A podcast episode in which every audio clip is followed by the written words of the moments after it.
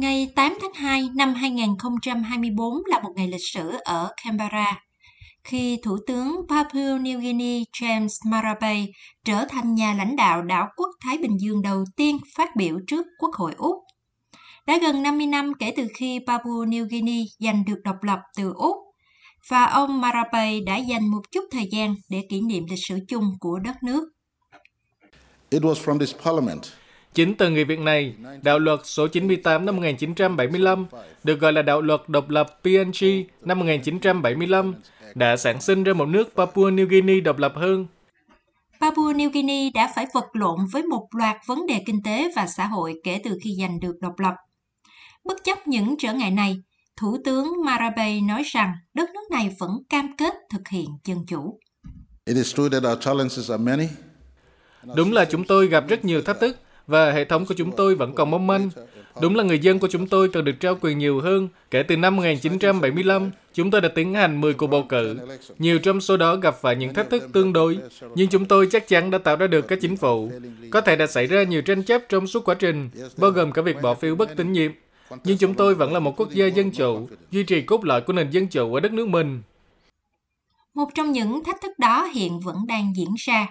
Đầu năm nay, 15 người đã thiệt mạng trong các cuộc bạo loạn ở Port Moresby khi các cuộc biểu tình phản đối việc trả lương cho cảnh sát và dịch vụ công trở nên bạo lực. Và ngay tuần sau, Thủ tướng James Marape có thể phải đối mặt với một cuộc bỏ phiếu bất tín nhiệm. Chuyên gia về chính sách kỳ cựu tại Đại học Quốc gia Úc, ông James Bartley cho biết không thể đoán trước được kết quả. Trong cuộc họp mặt lần này, Thủ tướng Marape và các nhà lãnh đạo Úc đã thảo luận hợp tác chặt chẽ hơn về an ninh, quốc phòng, khí hậu và kinh tế. Ông Marape nói rằng ông muốn Papua New Guinea trở thành một quốc gia mạnh mẽ hơn. Papua New Guinea không được tiếp tục là một quốc gia nhận viện trợ, một quốc gia phụ thuộc vào vay mượn hàng năm để tồn tại.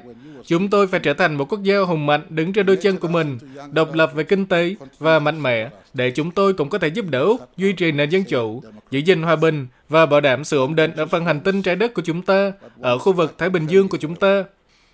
Tuy nhiên, chuyên gia James Bartley cho biết nhu cầu phát triển phức tạp của đất nước này có thể khiến cho quá trình đó diễn ra chậm chạp.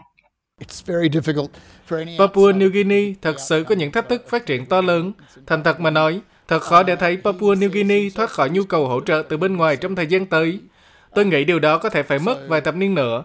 Tuy nhiên, đó là một nguyện vọng tốt nên có, và đó là một trong những nguyện vọng của Thủ tướng Marape trong vài năm tới, nhưng còn rất nhiều việc phải làm.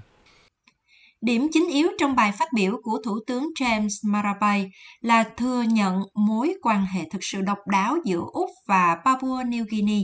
Many of us in Papua New Guinea see Australia as a big brother or sister. Nhiều người trong chúng tôi ở Papua New Guinea xem Úc như một người anh, người chị đã chăm sóc chúng tôi khi chúng tôi vẫn còn là một thiếu niên, gắn kết chúng tôi với tuổi trưởng thành và tiếp tục hỗ trợ chúng tôi cho đến ngày nay.